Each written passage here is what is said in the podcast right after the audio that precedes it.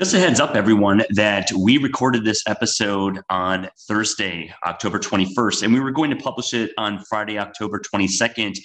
But I got busy moving to Miami because, yeah, that's what happens. Sometimes in life, you got to take care of other logistics.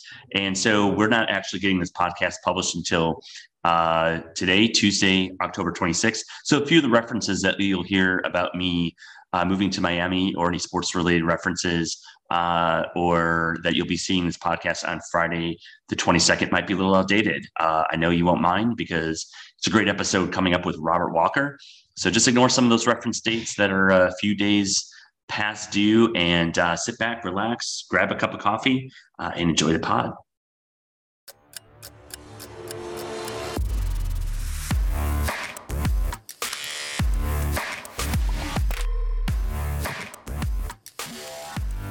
Good afternoon, everybody, or morning, uh, depending on where you might be located. I am your host, Mark Thomas, coming to you from uh, Southern California for the last time, uh, officially moving to Miami this Saturday. Uh, I was just back here for about a week, picking up the last few of my uh, belongings, and uh, will be officially in Miami permanently starting this weekend. Uh, so uh, you should be getting this podcast about a day before I uh, am uh, moving. Uh, we're recording this uh, Thursday afternoon at about 1 p.m. Pacific. It'll go out in the morning on Friday. So happy Friday to everybody out there. I've had a really fun week sports wise. saw the ring ceremony for my Bucks and uh, the banner unveiling in the rafters at Fiserv Forum. Wasn't there in person this time, but I was, of course, there in person for Game Six, which everyone is probably second tired of hearing about now. But too bad. Uh, and uh, so it was awesome. And of course, the Bucks proceeded to throttle the Nets.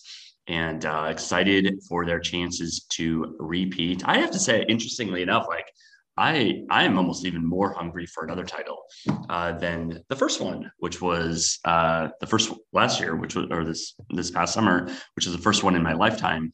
Uh, now I'm getting greedy and I want a second one. Uh, and then uh, the Packers have hopefully should be an easy game against the Washington football team uh, at home at Lambeau. And then their schedule gets really tough. They got to go at the Cardinals, the Chiefs, the Rams, at the Vikings. Um, so got to get that uh, easy win this Sunday. Uh, move it to six and one, and then maybe hopefully split over those next four games and go eight, be eight and three heading into the final home stretch.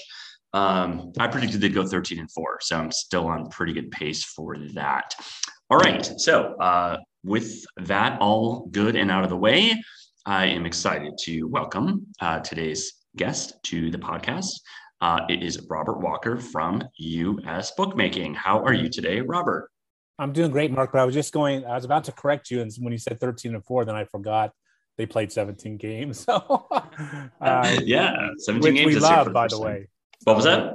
Which we love, by the way. We we hated the preseason and always wanted them to add, you know, one or two more games in the regular season. So, but everything's going great. Yeah, you know, here's the interesting thing. I definitely think they should have cut down the number of preseason games too.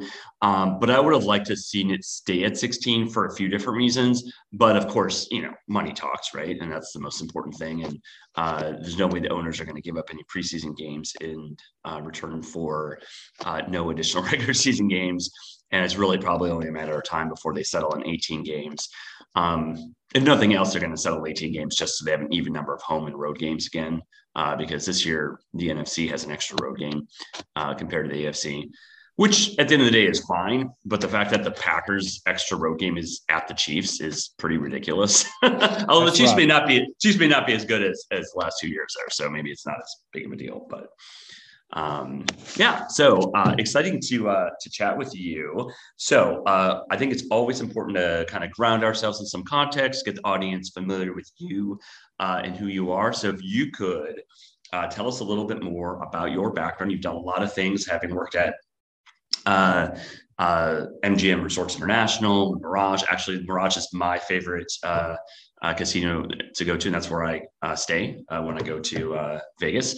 Uh, so pretty cool that you work there. I would love to hear about your experience there, and of course at US Bookmaking. Um, so yeah, just uh, feel free to walk our audience through kind of what your background is, and you know what you did at MGM and what you currently do at US Bookmaking. Uh, yeah. So right now at U.S. Bookmaking, I'm uh, director of sportsbook operations, but basically that's the same job, Mark, I've been doing since, you know, really, um, oh, this is really going to age me, but the, you know, the mid 80s, uh, late 80s. So I started at uh, Boyd Gaming, working at the Fremont in 86, went to Sam's Town as a, a sportsbook manager, uh, took over the Stardust in 1991 when we were the, you know, there was no internet uh, per se back then. So we were literally the opening line in the sportsbook industry. So we would set the opening line, you know, and then everybody would copy that line the next morning. Uh, I went to the Mirage in 96. Uh, Bellagio opened just shortly after that. MGM Grand bought the Mirage, I think in maybe early 2000s. Uh, we became the MGM uh, Mirage. And then we bought the Circus Circus properties uh, a couple years later. And so we had really 13 sports books uh, running. We were running up to 13 sports books, a couple in Reno as well, uh, some in Laughlin. So, um, and then I left in uh, 08 because I wanted my daughter to go to school up in Washington State, where I went to school, high school. And when she finished high school, I hightailed it back to the sportsbook industry because I was so bored I couldn't watch a game. I, it's hard to watch a game if you don't have you know rooting uh, you know interest in it. And uh, so i came back and went to work for genting. We opened this sports book out in the bahamas.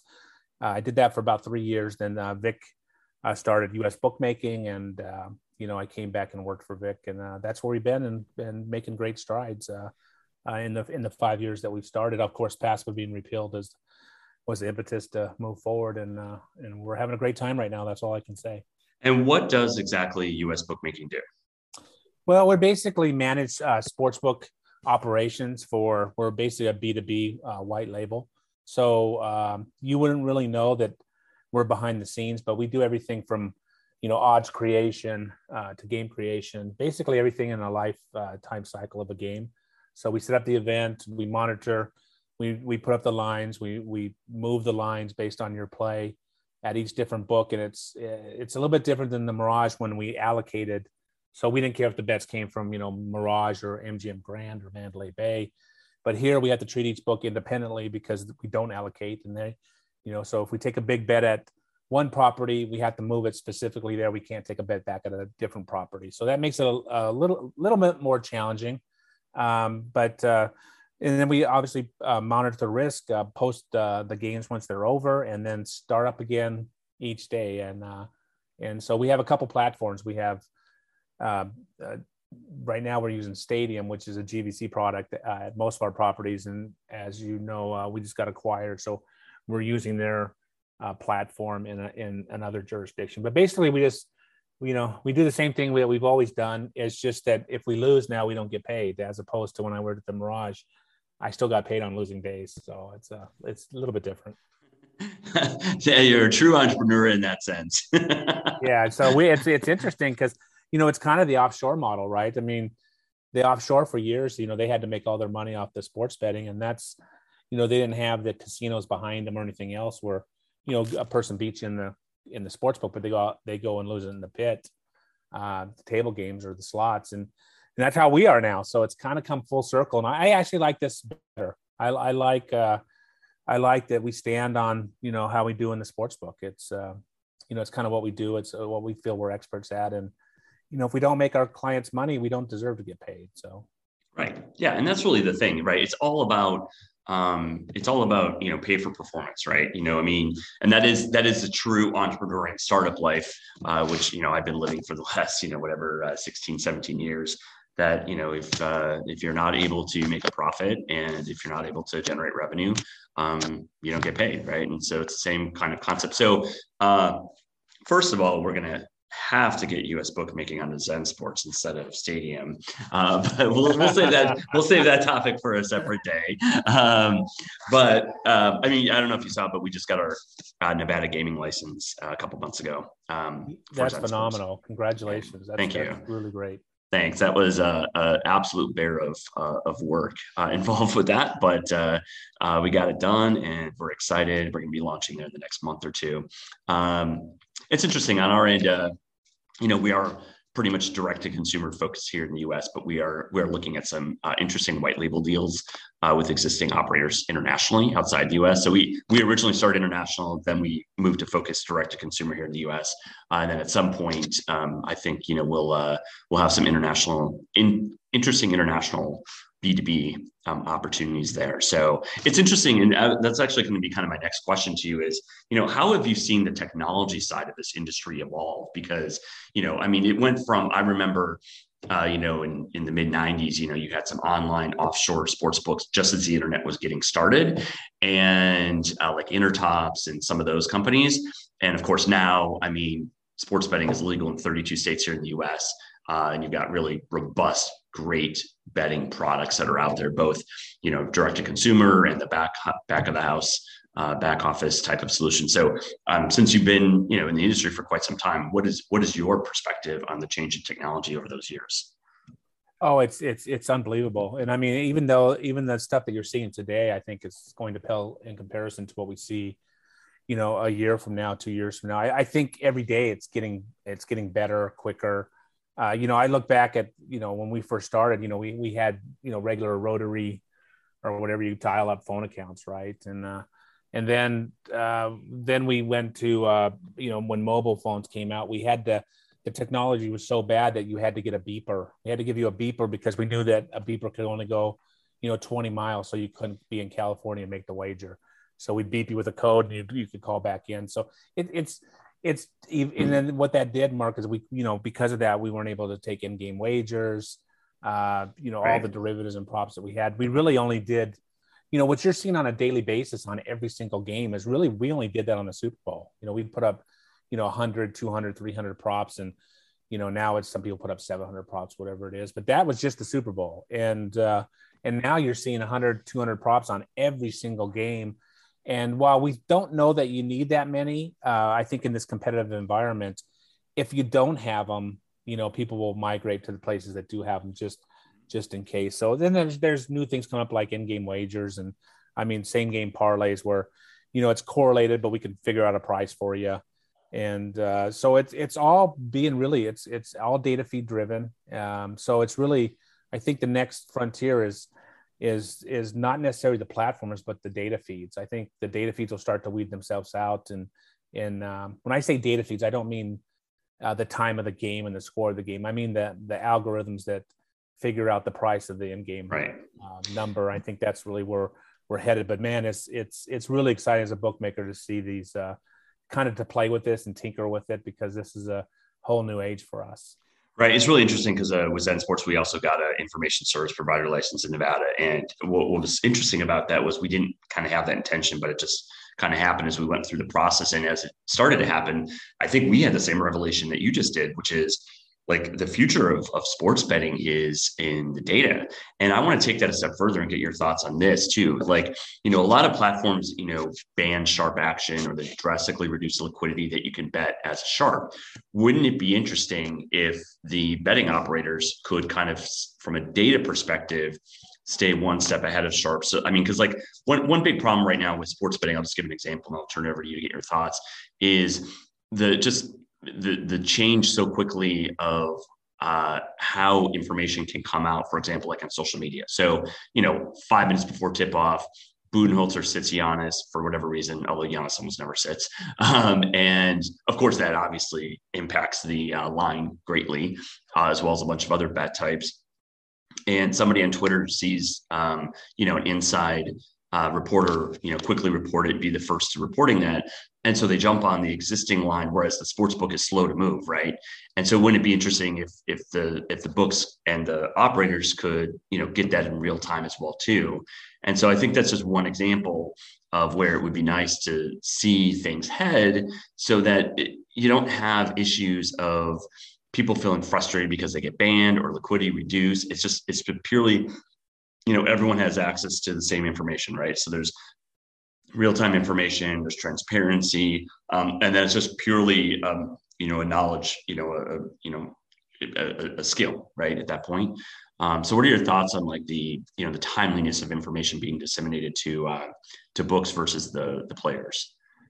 Yeah i think so. That's you know obviously back in the day we were we never got the information as quick as the professional players. I think now we get it nearly as fast, if not as fast, for the reason that you just said. We have people monitoring Twitter and and and we and I think the other thing, uh, Mark, is we're really quick to take games down now. Where back in the day, you know, we were very reluctant. We put it in the limit one, but now we, if we see something crazy, we just take it down, and then we put it back up five minutes later, right? And and it's usually always an injury. Um, coronavirus has kind of changed a little bit of the way we book, I would say, because um, you know the last year and a half, two years, it's been coronavirus. You know, somebody's out because of coronavirus, or um, you know, a coach is out or something like that. So, but I, I think so. Our our opinion is is, and I and I know it doesn't uh, set well with everybody. Is we don't want to ever kick out a sharp player, uh, and there's many reasons. Uh, one is uh, we want to know, you know, what side they're on, and that's how we think you get to this um, mystical uh, market number, right? That everybody wants. Uh, we don't think you can get to a market number uh, by booting players. Uh, and then the second reason is is the the pro players uh, will tell you where your weaknesses and deficiencies are. So, and then I think it's up to you if you're paying attention to shore those up, right? So if it's uh, you know if it's if if it's a data feed issue, they're beating you because you're at three and everybody in the world went to four and, and you're trading automatically and, and you're sitting there at three for a minute well that's on you that shouldn't be mm-hmm. the the pro player's fault. So you need to shore that up and and figure out why that is. And obviously, there's some latency uh, issues that have to be addressed. But I, I think if you, I, I, look at pro players, and I do think you have to manage them though. I, you can't let them bet ten thousand on a WNBA game. You, you don't want them to de- dictate your fate uh, on a particular game. So the limits have to be. Uh, where they, you know, it's worth a bet to them, but it's also you're using them as information. But I look at the pro players as a data feed you know you have to pay for a data feed you're basically paying a certain percentage um, i mean nobody really gets mad about paying 2 3% for a data feed but yet if you lose 1 or 2% to a pro player you're you're up in arms about it so right i just i don't you know and, and that's you know keep in mind that's 1 or 2% to them. That's not 1 or 2% of your overall handle which it is with the data feed so i, I think that's kind of a misnomer. I just think it's it's how you it's how what what do you use these guys for? And uh, you know i've been in the business for since like i said since the mid 80s and uh, they, these these players some of them have beaten us consistently year over year. And we you know we have a few players that when they come in and bet especially a future or a prop we know we made a mistake or there's a mistake in the line. So you know it's just it's just for it's up to us to make sure that okay they got us this time. How are we going to shore this up? What are we going to do? Do we need to adjust our limits right? So those are all things that you have to do after the fact, but it's it's and, and I think that's that's this whole game of sports betting, and and the technology's helped, uh, but the technology's also helped the pro players. You know, they have bots and they are able to identify, mm-hmm. You know, weak sports books and books that move slowly, and I think it's worked both ways. But I, I just philosophically, uh, we don't ever want to kick somebody out unless there's reasons. You know, KYC, you know, they're circumventing Title 31 I mean, obviously, those would be the reasons they're structuring bets, whatever. But just to bet and because they're beating us, you know, it's up to us to make adjustments. It's no different than a football game, right? Or a basketball game. You have to make adjustments, you know, if you're getting beat. And I think, I think these guys, uh, and I don't like them all. I can tell you what, I don't like a lot of them, uh, and I know they don't like me. Uh, but I think it's a battle, and I think that they they give us a lot of inside information that uh, that we have to have. But I, you know, our the goal is I think eventually, Mark, and you you may agree or disagree, but if we if we continue to to boot players out, uh, I think that you know the at some point a Fed the Feds will get involved or the regulators, and and now we're gonna we're gonna put it in the hands of people that don't really understand what they're regulating, and I think that will be more hurtful than us to take you know a five hundred dollar bet from somebody that may beat us uh, in the long run. So, um, you know, I look at it like a stock market. You know, you don't, you, you know, a stockbroker would never say, listen, you're making too much on Apple. You, you can buy other stocks, but we don't want you buying Apple anymore. I mean, the, the, think how ridiculous that statement is. And yet that's what we're doing in the sports books right now. Well, and that's also an argument for having more of a, you know, kind of a, a marketplace model. It's again part of something we do at Zen Sports. We offer the book and the marketplace piece, um, so that you're just taking the rake. You don't care who wins or loses. But what I think is interesting on the sharp action is um, exactly what you said. It's a way to improve your data, 100%. It's a way to improve your shortfalls. You should almost look at it as, as a QAing expense on the development side, right? I mean, it can be a, you know, looked at in that way. And then on the, and then it can also be looked at as a, a marketing and a PR expense, right? Um, so it's a marketing expense because, you know, you're, you're going to spend money on promotions. You're going to spend money, you know, uh, bringing people in and deposit bonuses and comps and all this other stuff you know, uh, sure, maybe you don't want it to always go to the same few people, but you know, those people go out and tell others, and you know, hopefully that promotes word of mouth. And then also uh, from the PR side, um, you know, prevents kind of PR issues, right? I see on Twitter all the time sharps with a lot of followers and complaining about the books that limit them or ban them. And guess what? You know, your regular average player sees that, right? And they go, well, I'm going to stay away from this because if I get good enough, I'm going to get banned.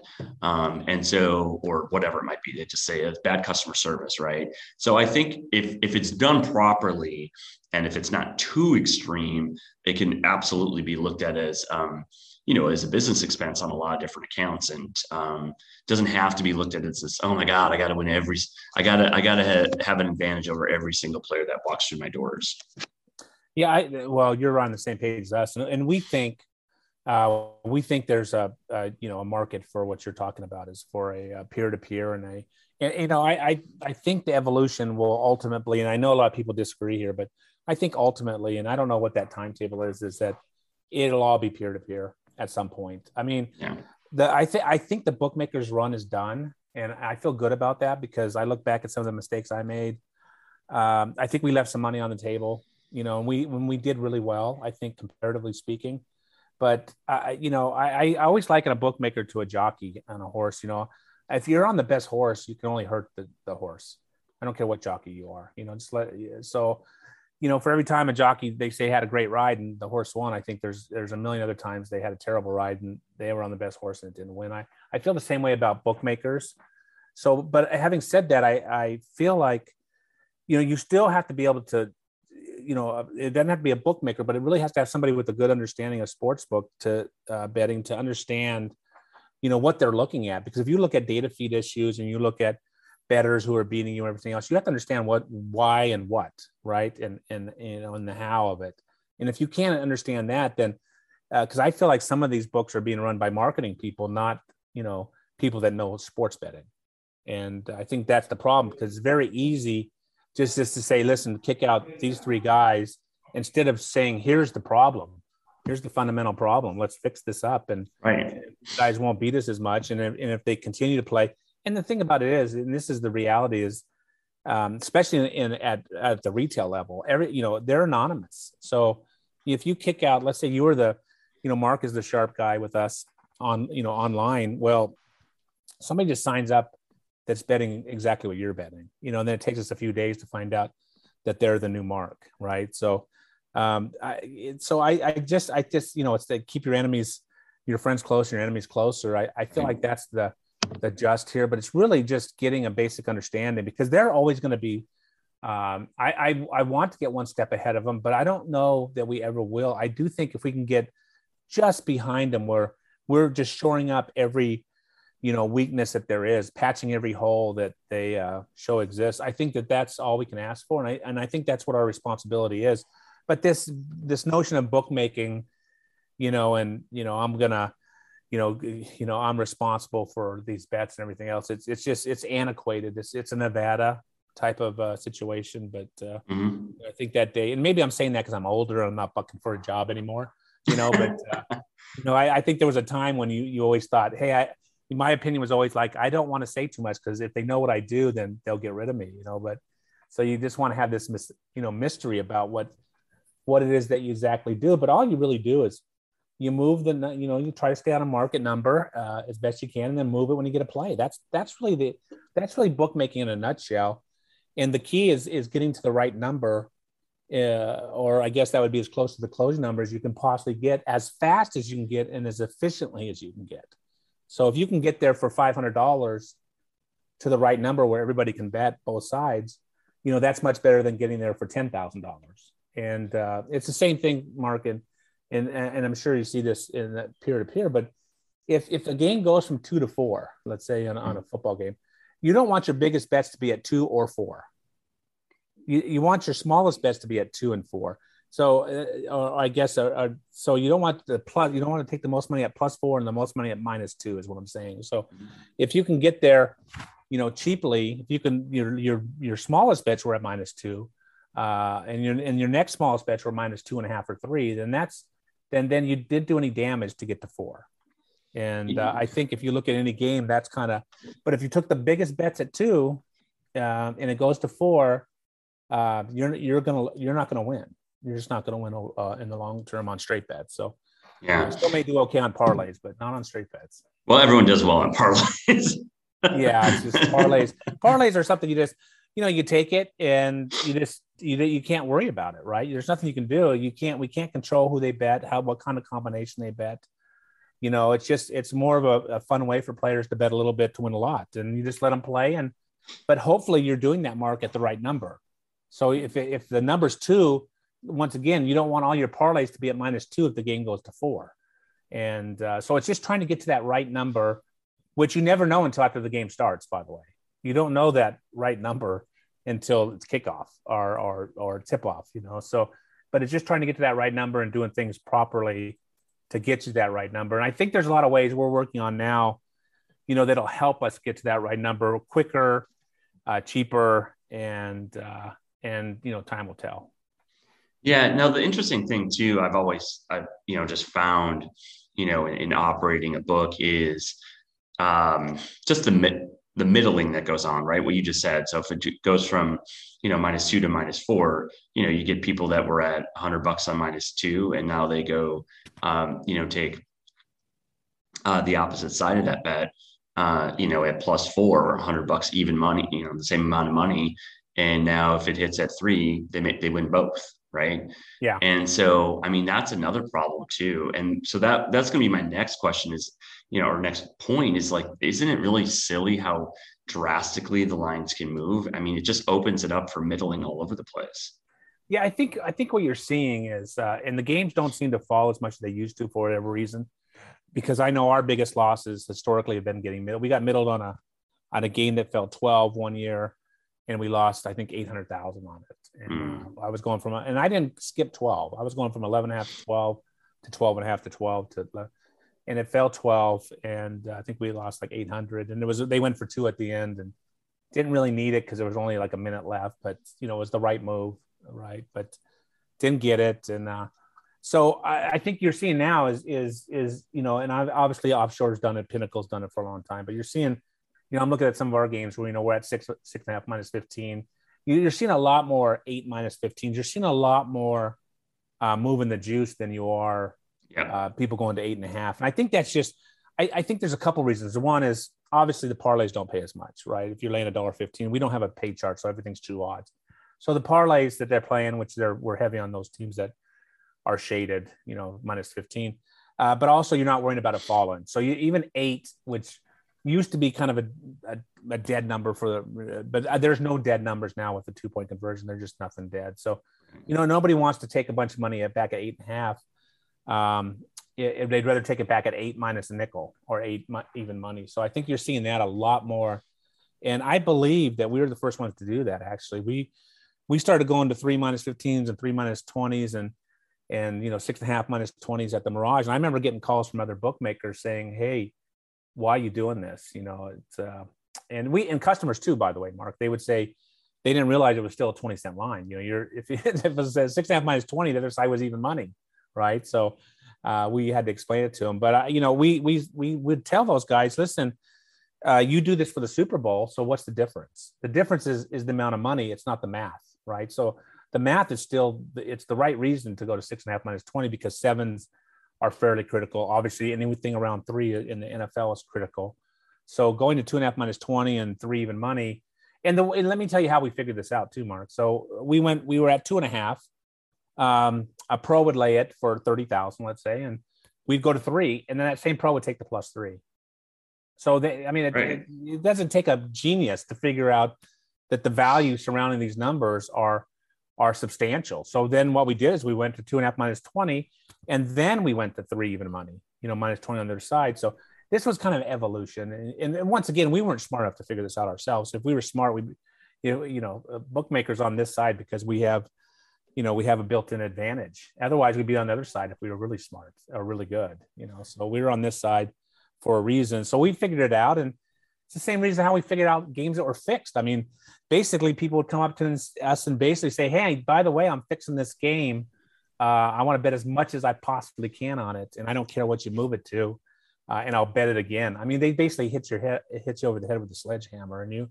So it, it was pretty easy to figure out. So, but I think that's part of it. But I, I you know, when I was in Genting, you know, we uh, we did lay off with uh, offshore um, betting exchanges, to be honest. So we were able to take six figure bets routinely and then lay them off. Now there was a learning curve there as well, but it was a way that we could take much larger wagers than we than we would have otherwise uh, during that time. So we we've always been a big proponent of of a betting exchange, a betting exchange perhaps to lay off. Um, I think there's a lot of ways that a betting exchange, and I, and I certainly think uh, if the Wire Act is ever repealed, I I I think a betting exchange is is an absolute home run. And I do believe there's still a place for the traditional sports books, but uh, you know, the more liquidity, the better, obviously, because liquidity is the best friend of a of a peer-to-peer betting exchange site. Yeah, well, so a lot to unpack there. So first of all, I believe the Wire Act is on its last legs. Um, it just, I mean, we're at 32 states now that have legalized sports betting, and while I do think it's a little bit similar to the cannabis situation where so many states have legalized cannabis, but the federal government still it has it as illegal, but but they don't enforce it. Um, I, I don't know if it'll quite be that, but I, I I think in the next two three years, it's got to be strongly looked at that it's just uh, it's just going to cause too many headaches, and I think there'll be enough lobbying uh, to to get it repealed. And all you do is point to 32 states have it legalized. You're not you're not stopping sports betting. You're just uh, literally taking antiquated law that was built at the time of phones um, and uh, you know bank wires and getting rid of that. And even nowadays, with all the KYC being done in bank transactions, you know, you just again, it's just antiquated, right? So I, I don't see a I don't I don't see what you know. Usually those types of things, like I, I know the I mean, if you kind of think about it, the reason why the federal government is probably not wanting to, you know, repeal marijuana, uh, you know, federal the federal ban of marijuana is because you know maybe they just want to kind of uh, uh, you know reduce kind of the, the trade of it, if you will, or or keep it at the state level. Uh, but in the case of sports betting, all the sports betting operators are licensed. They're all operating within the state. Uh, and eventually, if you get to 47 or 48 states that have it, then it's all the states that are literally right physically next to each other can be done. You can just drive across the border and do the same thing. So the the back end pooling of bets to not be able to do that makes zero sense, right? Yeah, absolutely. It's, yeah. So that was written in Mark when I was born. It was that law is from 1961. Now yeah. imagine how much things have changed since 1961. It's it's it's so archaic. It's it's, it's right. You know, and, and and for those in our audience that don't know what the Wire Act is, basically it means you can't have a bet uh, place that crosses state lines, right? So you can't like the old the old the old notion of the bet was, you know, you they wanted to reduce the mob's rule of being able to, uh, you know, accept bets over the phone. Uh, so you know, if somebody was trying to run an illegal book in New York, uh, taking a phone call from somebody in New Jersey. Um, you know, the whole point of that was to, you know, uh, eliminate that capability. Um, and but with the way technology is now, uh, and it actually is helpful to legal operators to be able to do more pooling um, from a liquidity standpoint or otherwise, um, or risk perspective, as you talked about. There's just there's just no point. I mean, the technology is already there to allow basically it anyways.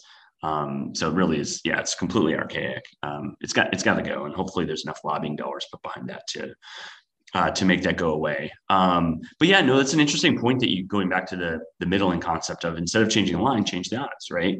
I mean, so uh, you know, in, instead of giving because the problem is if again if you change the the line, then um, even if you don't have the same person walk in or you don't allow the same person to walk in and place the same amount of an equal bet on the other side of it, they can always get a proxy or they can always find a way around that or whatever it might be. Um, and a lot of the books have pretty close to the same lines anyway, so they can just go to a different book. Um, whereas if you just change the line, you know, now it's you're really discouraging them from you know going in uh, checking out. Maybe you won't get as much future action on it if the line's been changed, but you know at the same time you're reducing risk. Yeah, absolutely. And I think I think that it still comes back to the original argument: is if you're if you're taking too much money, if you're worried about getting middled uh, to get to the right number, right? So if you, you if you're if you took five hundred dollars to get from two to, to two and a half, and then another five hundred, then enough, whatever to get to to four, well, you're not worried then about getting middled, right? But if you took thirty thousand at two, and you took thirty thousand at plus four, and you took nothing at two and a half, three, three and a half, or you know whatever to get you to those other numbers. Well then then then you've made a mistake and you have to adjust your limits. We we have this you know uh, discussion with our partners on what their limits should be. And really you know i i always use the illegal bookmaker um, analogy which probably is not great but i you know if you if you're booking to all your friends and your friends bet $20 right? Every all your friends you got you have the most friends in the world. You're uh, you have a thousand friends that bet consistently with you and they all bet $20 you're not going to give you know, a sharp player $2,000 on a game because the, the, it doesn't matter what your friends do at that point. It just matters what that $2,000 player does. And I think that's the same thing that's, that's, that's, that's clear at every, every place. But then you have some of these books that are taking half a million dollars on half times. And, and you wonder, you know, you wonder what exactly, you know, is behind that. Now they could be a great casino player, right? There's a lot of, of factors, or they just want the publicity of taking that large wager. But then you see they take a half a million from this person on a halftime, but then this other person is betting it can only get $33 on, on a game. So I, I, I'm, I'm befuddled by the whole thing, but I'm sure that it's passed me by that part of it. I, I don't get, you know, like I said, I think this is really a simple business at the end of the day. It's, it's mostly for recreation. It's, you know, it's for fun. It's, you and I want to watch a game that, that maybe we're not fans of, you know, you're a fan of Wisconsin teams, but if you're watching, you know, if you're watching the Dodgers, you, you may not like them, but if you put ten dollars on it, then it becomes like going to the movies and, and it becomes fun and, and, and exciting, right? So mm. I think that's at the end of the day, that's what wagering is all about. But you get these conflicting uh, messages from everybody, and Twitter's one of them. You know, you, you listen to the sharp players who you know who have a vested interest in seeing that they can have outs, right? So you know, one of the things uh, that drives me insane was you know, this WNBA total a few weeks, uh, a couple months ago, the WNBA All Stars were playing the Olympic All Stars, right? And and they put up the wrong total because they thought it was a regular exhibition when they didn't realize there was going to be play. But the wise guys were the first two bets on this apparently and drove the price up, right? So they're trying to get everybody to open that worst number. Um, so those same sharp players then complain about the limits.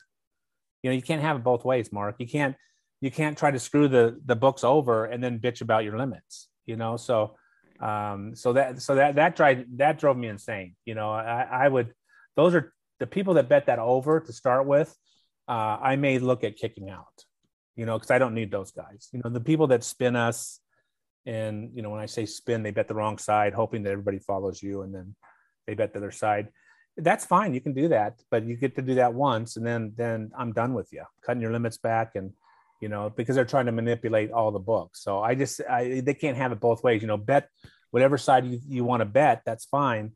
But, you know, don't try to put us in a position where everybody's getting spun and then complain about the limits down the road. So those are the, you know, less than, I would say, less than desirable uh, players that, uh, that are out there. And they're out there. There's some mm-hmm. big names out there that, you know, uh, that, that try to do this and then claim they're, they're your best friend on the same on the same uh, call. So right. it's just you know, but it's, it's not like I said, it's just a it's a constant battle. And I you know I always say you can't be friends with these guys, but you can be friendly.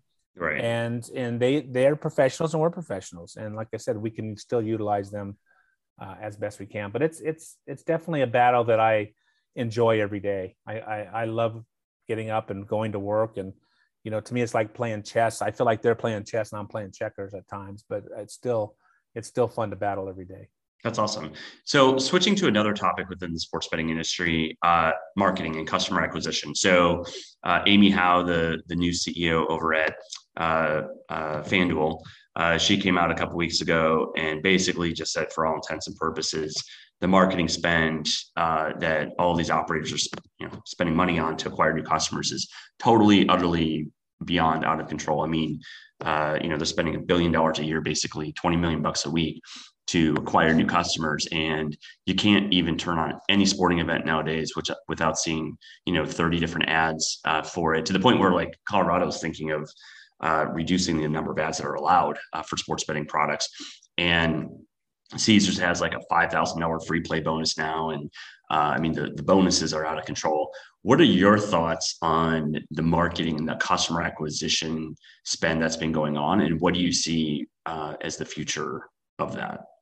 Yeah, so just Mark to make sure that I'm speaking for myself and not our company because sure, you know, why when I say that I'm against it, our company will do 10 ads on uh, Colorado television. So sure. uh, now we don't do that. We obviously are. Um, we just don't think so. We don't think you can make revenue. So we don't think that that a company that continues to spend this much money can uh, generate revenue. Uh, the cost of acquisition.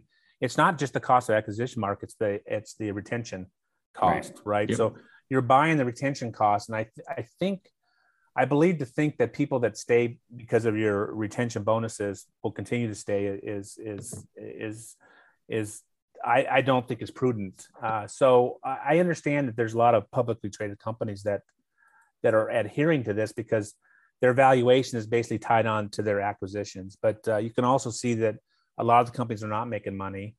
Uh, we do believe that there'll be some consolidation. We think when I say we, I, I think the uh, FanDuel CEO was spot on. I mean, if I think if as an outsider, if you came in and looked at these numbers, you'd say, well, what what are you doing? You know, it, it just doesn't make any sense, right? So, um, so I, you know, I, we're hoping that as you know, it's it's a very every market is is new and immature, right? So as as it gets more mature, we think people will migrate toward, towards the better lines, the higher price payouts on a daily basis, and not necessarily you know migrate to the places that are just giving them money. Because you know just so you know like in colorado we know people that are making tons of money with those bonuses. You know they're just you know there's websites that tell you how to you know bonus hop yeah yes. So i mean it, it i mean it, it's it like i said it's not complicated. This is is not complicated. You know at the at the end of the day you have to have a a really good platform. Your platform will be your best retention right? If you have everything on there that you know, and, and that we're that we're hoping to bring. We're not there yet uh, with our mobile app. We're working really diligently on it, and hopefully by you know the first quarter of next year we'll be in a position where we have what we feel is the best or amongst the best uh, mobile apps out there. But at the end of the day, we think pricing and all that's going to win the day. But you know, we, you know, the, you know, you hear all these things like race to the bottom and everything else, but you know, I you know, the one thing that I will say though is, you know, we never really had to do this in Nevada because, you know, like you said, you stayed at the Mirage and and so so the the reality is you you know you go to the Mirage not necessarily just for the sports book, um, you go for the you know the restaurants and the shows and you know the, the exploding volcanoes and everything else. So there's a lot of reasons to go to the Mirage or Mandalay Bay or or you know Aria um, that have nothing to do with the sports books. And now we're in an environment where it's just the sports book, right? So we have to, you know, how do you get the name out there? How do you, how do you get the people? But we're all fighting for that same player. Everybody wants the same exact player. Nobody wants the sharp player. Everybody wants that same exact player. So, you know, there's always a dollar cost. So, it, you know, what is the lifetime value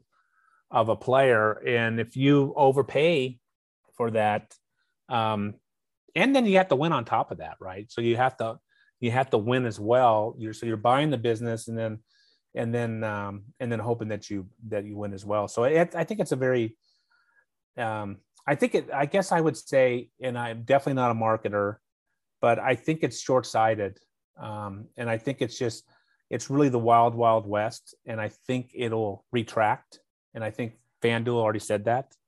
Um, and I think the operators that go in there and try to overspend won't be around very long.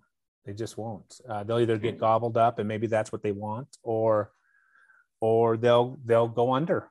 You know, and that's that's the that's the way it works in this industry. And so I think that the a lot of books are just you know holding back waiting to see where where this lands, and then trying to work on their platforms and ultimately, you know, have the best platform with the most offerings uh, in the most customer friendly, uh, you know, environment, and then you know get their fair share but they bring that revenue to the bottom line instead of it going back out so you know i always said that some of these platforms you know the worst thing that can happen to some of these platforms mark is if texas you know uh, and california opened at the same time. I, I, don't know that they have enough money to continue this acquisition and uh, and retention policy with that many uh, potential customers at once you know so they need a well, slow rollout. Let me put it that way.